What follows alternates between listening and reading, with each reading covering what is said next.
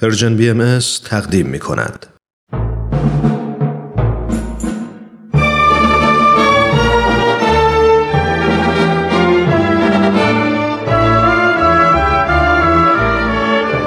رادمردان جاوید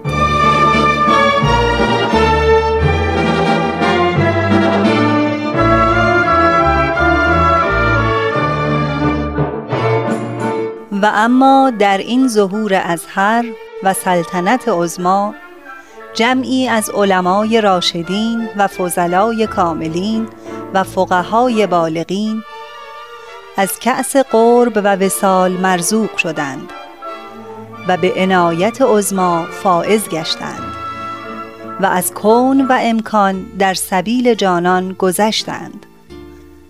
همه اینها محتدی و مقر و مزعن گشتند برای آن شمس ظهور به قسمی که اکثری از مال و ایال گذشتند.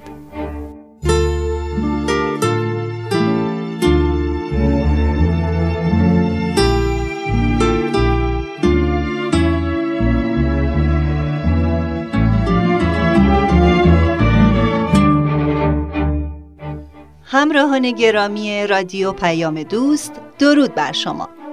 ترانه هستم و به اتفاق همکارانم بخشی دیگر از مجموعه رادمردان جاوید را تقدیم شما می کنم. برنامه ای که به معرفی نفوسی می پردازد که همگی از علمای فاضل و روحانیون برجسته بودند که بسیار مورد توجه عوام و خواص قرار داشتند. هر کدام از احترام و اعتبار شایسته ای در جامعه برخوردار بودند و از ثروت و مکنت و جاه و مقام بهره می بردند.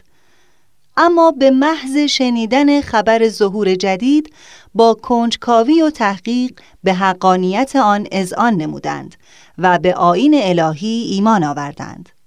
از آن پس بود که همه آن امکانات و ویژگی ها را از دست دادند و چیزی نصیب آنها نشد مگر آوارگی و دربدری و فقر و بی احترامی. حتی بسیاری هم جان شیرین خود را بر سر عقیده از دست دادند. از هفته گذشته سرگذشت ملا حسین بشرویهی را آغاز کردیم. اولین مؤمن به آین بابی و اولین روحانی که به آین جدید ایمان آورد و سبب شد که دور جدیدی در تاریخ ادیان آغاز شود. عصری که با عرضه مأموریت حضرت باب مؤسس آین بابی به او و پذیرش ملا حسین یک روحانی مسلمان شیعه آغاز شد.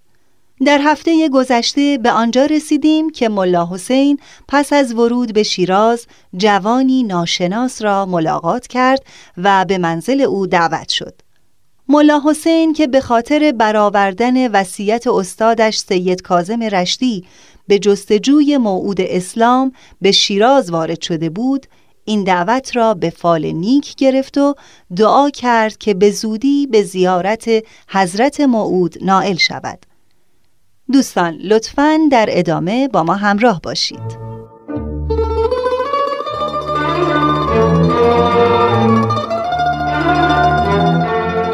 دیدم وقت نماز است. پس برخواستم و وضوع گرفتم و به نماز مشغول شدم. آن جوان هم که اکنون می‌دانستم نامش سید علی محمد شیرازی است پهلوی من به نماز ایستادند. در بین نماز به این پیش فکر می کردم و قلبا مناجات می کردم می گفتم خدایا تا کنون در جستجوی حضرت موعود کوتاهی نکردم ولی هنوز به مقصود نرسیدم. تو خودت ظهور موعود را وعده کردی. در وعده تو هم تخلفی نیست. نبیل زرندی محقق و تاریخ نویس بهایی می‌گوید این جریان در شب پنجم جمادی الاولای سال 1260 هجری بود. نیم ساعت از شب گذشته بود که آن جوان بزرگوار با ملا حسین به گفتگو پرداخت پرسید که بعد از جناب سید کازم رشتی مرجع مطاع شما کیست؟ مرحوم سید در این اواخر سفارش می‌فرمود که بعد از ایشان شاگردان باید ترک وطن گویند و در اطراف به جستجوی موعود محبوب بپردازند. من هم برای انجام امر استاد بزرگوارم به ایران سفر کردم و حال هم اینجا هستم میزبان فرمود که آیا استاد شما برای حضرت موعود اوصاف و امتیازهای به خصوصی معین فرموده؟ آری از جمله اینکه حضرت موعود از خاندان نبوت و رسالت است. از اولاد حضرت فاطمی زهرا سلام الله علیها. وقتی ظاهر می شود سن مبارکش کمتر از بیست و بیشتر از سی نیست. علم الهی دارد. قامتش متوسط است. از دخانیات برکنار است. از عیوب و نواقص جسمانی مبراست. میزبان چند لحظه سکوت کرد. پس از آن با لحنی بسیار متین فرمود که نگاه کن ببین این علاماتی را که گفتی در من می‌بینی و همه علامات را با خود تطبیق فرمود.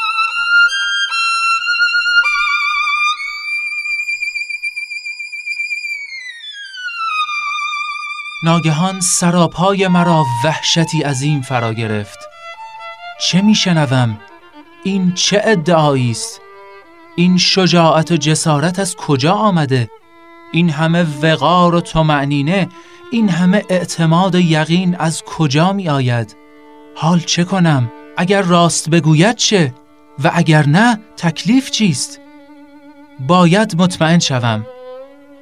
در حالی که نفسم تنگ شده بود با کمال احترام عرض کردم حضرت موعود نفسی مقدس است که رتبش از همه بالاتر است. قدرتی فوقالعاده و قوتی عظیم دارد. علامات مخصوصه بسیار دارد. من جمله آن که علمش بینهایت است. سید مرحوم اغلب میفرمود علم من نسبت به علم آن حضرت مانند قطره به دریاست که از طرف خدا به آن حضرت عنایت شده. و آنچه من می‌دانم؟ هنوز ملا حسین گفتار خود را تمام نکرده بود که بی اختیار ترس و شرمساری همه وجودش را در بر گرفت. از گفتهش پشیمان شد و خود را سرزنش کرد. تلاش کرد که طرز بیانش را تغییر دهد. قلبا با خدا عهد کرد که اگر آن بزرگوار مجددا موضوع را مورد بحث قرار دهد با کمال خضوع عرض کند اگر شما حضرت موعود هستید دعوت خود را تأسیس فرمایید تا مرا از این انتظار خلاصی بخشید. وقتی به راه طلب قدم گذاشتم تا به جستجوی موعود بپردازم دو مسئله را پیش خود علامت صدق ادعای مدعی قائمیت قرار دادم. یکی رساله ای بود که شامل مسائل مشکل و متشابه و تعالیم باطنی شیخ احمد احسایی و سید کازم رشتی بود. با خود تصمیم گرفتم هر کس آن رموز اسرار را بگشاید و مشکلات را حل نماید به اطاعتش قیام کنم و زمام امور خود را به او بسپارم.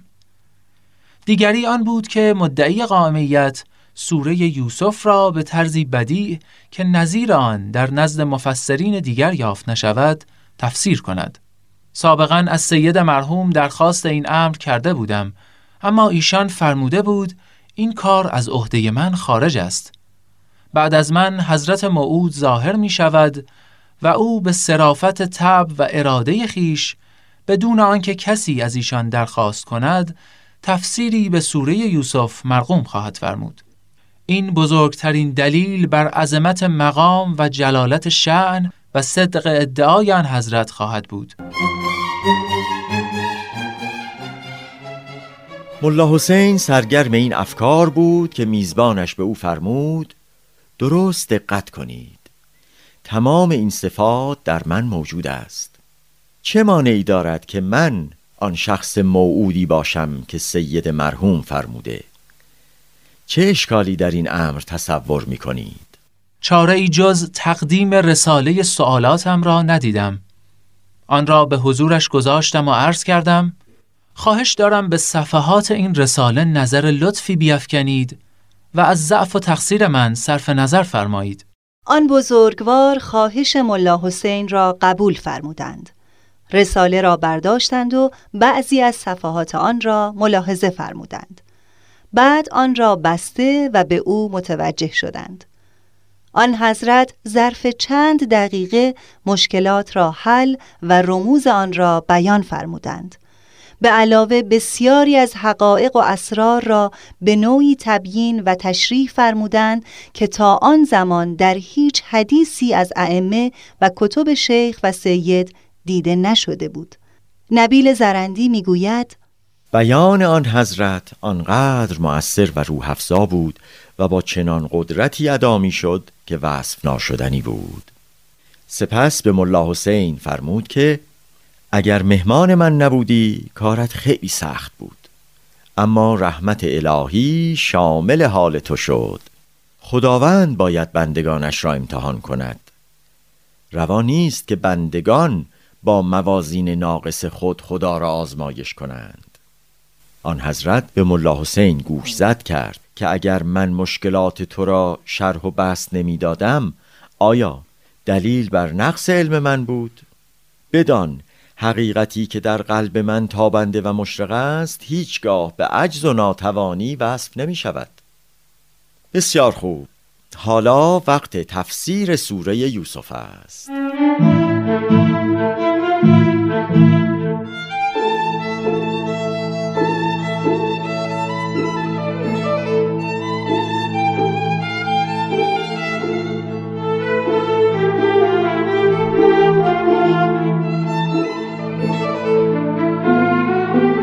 باور کردنی نبود.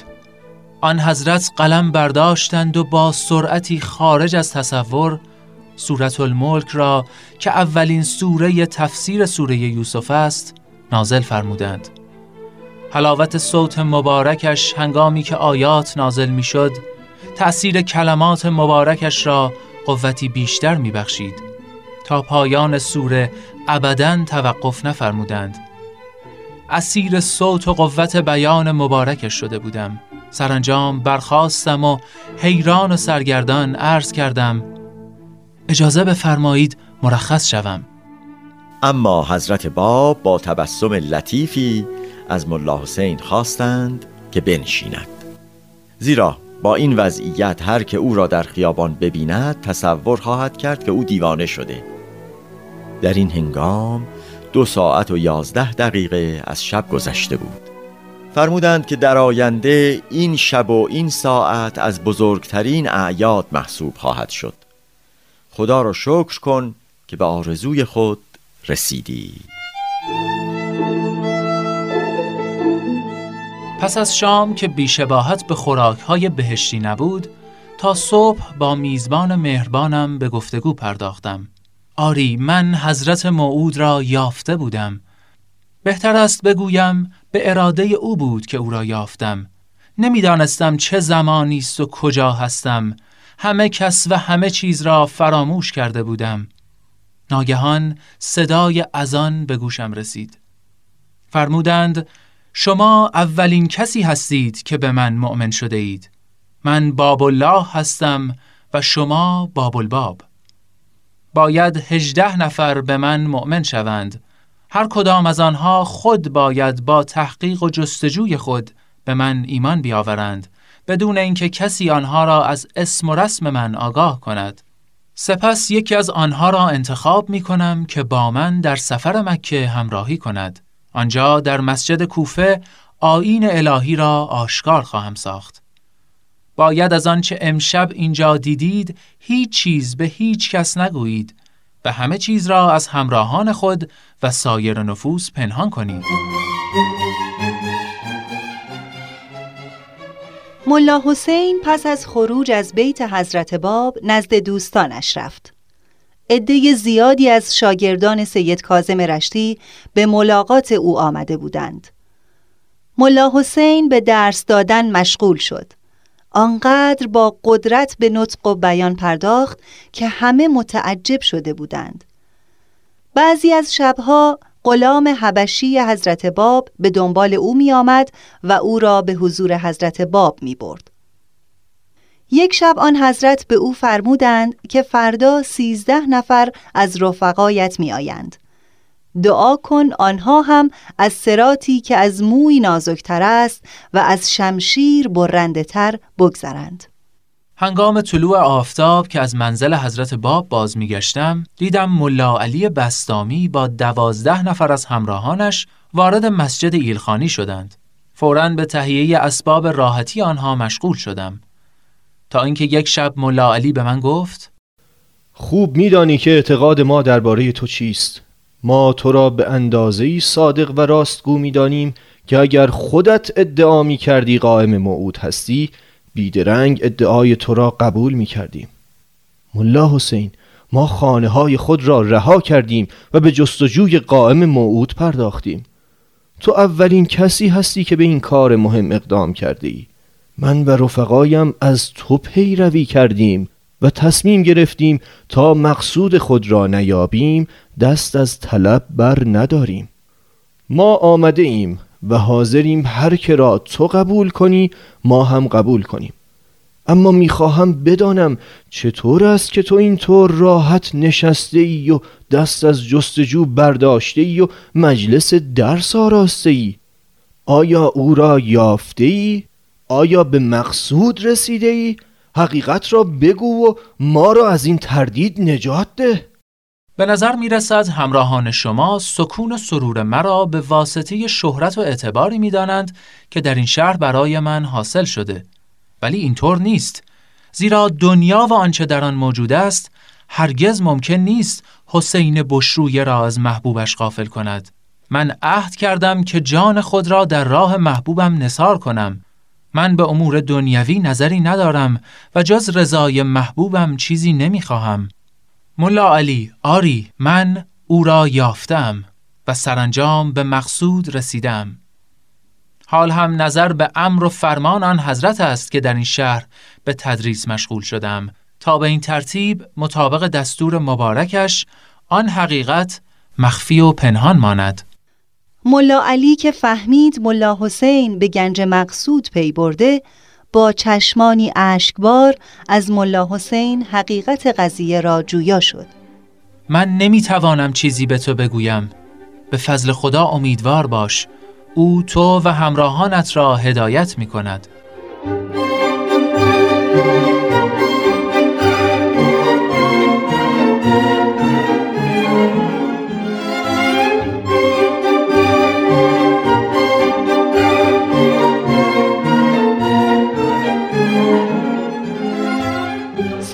سرانجام ملا علی و شانزده تن دیگر به تدریج و هر کدام به طریقی به حضرت باب ایمان آوردند. وقتی هجده نفر که به حروف حی موسوم می باشند کامل شدند هر کدام معمور شدند تا برای نشر آین جدید به سوی سفر کنند ملا حسین خیال می کرد که حضرت باب او را برای همراهی در سفر مکه انتخاب خواهند کرد اما ایشان جناب قدوس جوانترین و آخرین نفر از حروف حی را همراه بردند. حضرت باب قبل از حرکتشان به سمت مکه ملا حسین را معمور فرمودند تا پس از عبور از شهرهای اصفهان و کاشان و قم و رساندن پیام الهی به مردم به تهران وارد شود. ایشان به من فرمودند که در تهران سری موجود است و رازی پنهان. که اگر ظاهر شود جهان بهشت برین گردد. امیدوارم که تو به فضل و موهبت آن محبوب بزرگوار برسی. سپس امر فرمودند که از تهران به خراسان سفر کنم و در آنجا ندای الهی را بلند نمایم. بعد از آن به سمت نجف و کربلا بازگردم و منتظر امر پروردگار باشم.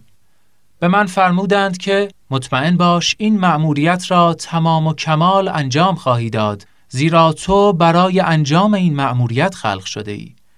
اگر همه دشمنان و مخالفین قیام کنند و بخواهند مانع انجام مأموریت تو شوند هرگز نمی توانند آزاری به تو برسانند و یک موی از سر تو کم نمی شود. ملا حسین به دستور مولای خود به سمت اصفهان حرکت کرد. نبیل می نویسد شاگردان سید محمد باقر که در سفر قبل ملا حسین به اصفهان او را در محضر استادشان دیده بودند و نحوه مکالمه او با سید محمد باقر را مشاهده کرده بودند با او به مخالفت برخواستند ابتدا نزد سید اسدالله پسر سید محمد باقر رشتی رفتند که پس از فوت پدر بر مسند او تکیه زده بود. از ورود او به اصفهان گفتند و تلاش کردند تا او را به مخالفت با ملا حسین وادار کنند. اما سید اسدالله گفت مرا با ملا حسین یارای مقاومت نیست. شما همگی بودید و دیدید که او چگونه مرحوم پدرم را با تبهر و فساحت بیان مغلوب کرد. چگونه می‌توانم او را از گفتار من کنم؟ ملا حسین که در زمان مرحوم پدرتان به اصفهان آمد و طرفدار شیخیه بود ایشان را هم با خود همداستان نمود. اما حالا با ادعایی بزرگتر آمده و نوایی تازه می‌زند. می‌گوید شخصی ظاهر شده که دارای کتاب آیات الهی است. خلق را به او دعوت می کند اما هرچه اصرار کردند سید اسدالله اقدامی نکرد. رفتند نزد حاج محمد ابراهیم کلباسی که از علمای معروف اصفهان به شمار می آمد. در آن زمان بیمار و مشرف به مرگ بود. شرح واقعه را با آب و تاب فراوان بیان کردند.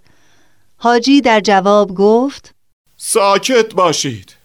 اگر ملا حسین چنین مطلبی می‌گوید باید تحقیق کنید. من اگر از این مرض شفا یافتم خود به شخصه در صدد تحقیق برخواهم آمد. زیرا ملا حسین کسی نیست که به باطل فریفته شود.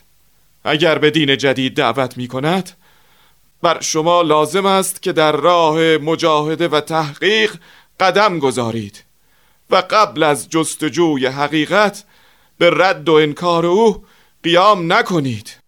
مخالفین چون از اینجا هم معیوز شدند نزد منوچهرخان معتمد و دوله که حاکم اصفهان بود شکایت بردند. او که بسیار با تدبیر بود طلاب را از آزار و اذیت ملا حسین منع کرد. ملا حسین شروع به تبلیغ کرد و اولین کسی که در اصفهان ایمان آورد گندم پاک کن بود که بعدها در جریان واقعه قلعه شیخ تبرسی به شهادت رسید. راهی کاشان شدم. آنجا موفق به تبلیغ یکی از تجار مشهور به نام حاجی میرزا جانی معروف به پرپا شدم. او بعدها در سیاهچال تهران با حضرت بهاءالله زندانی شد و در همان ایام به شهادت رسید.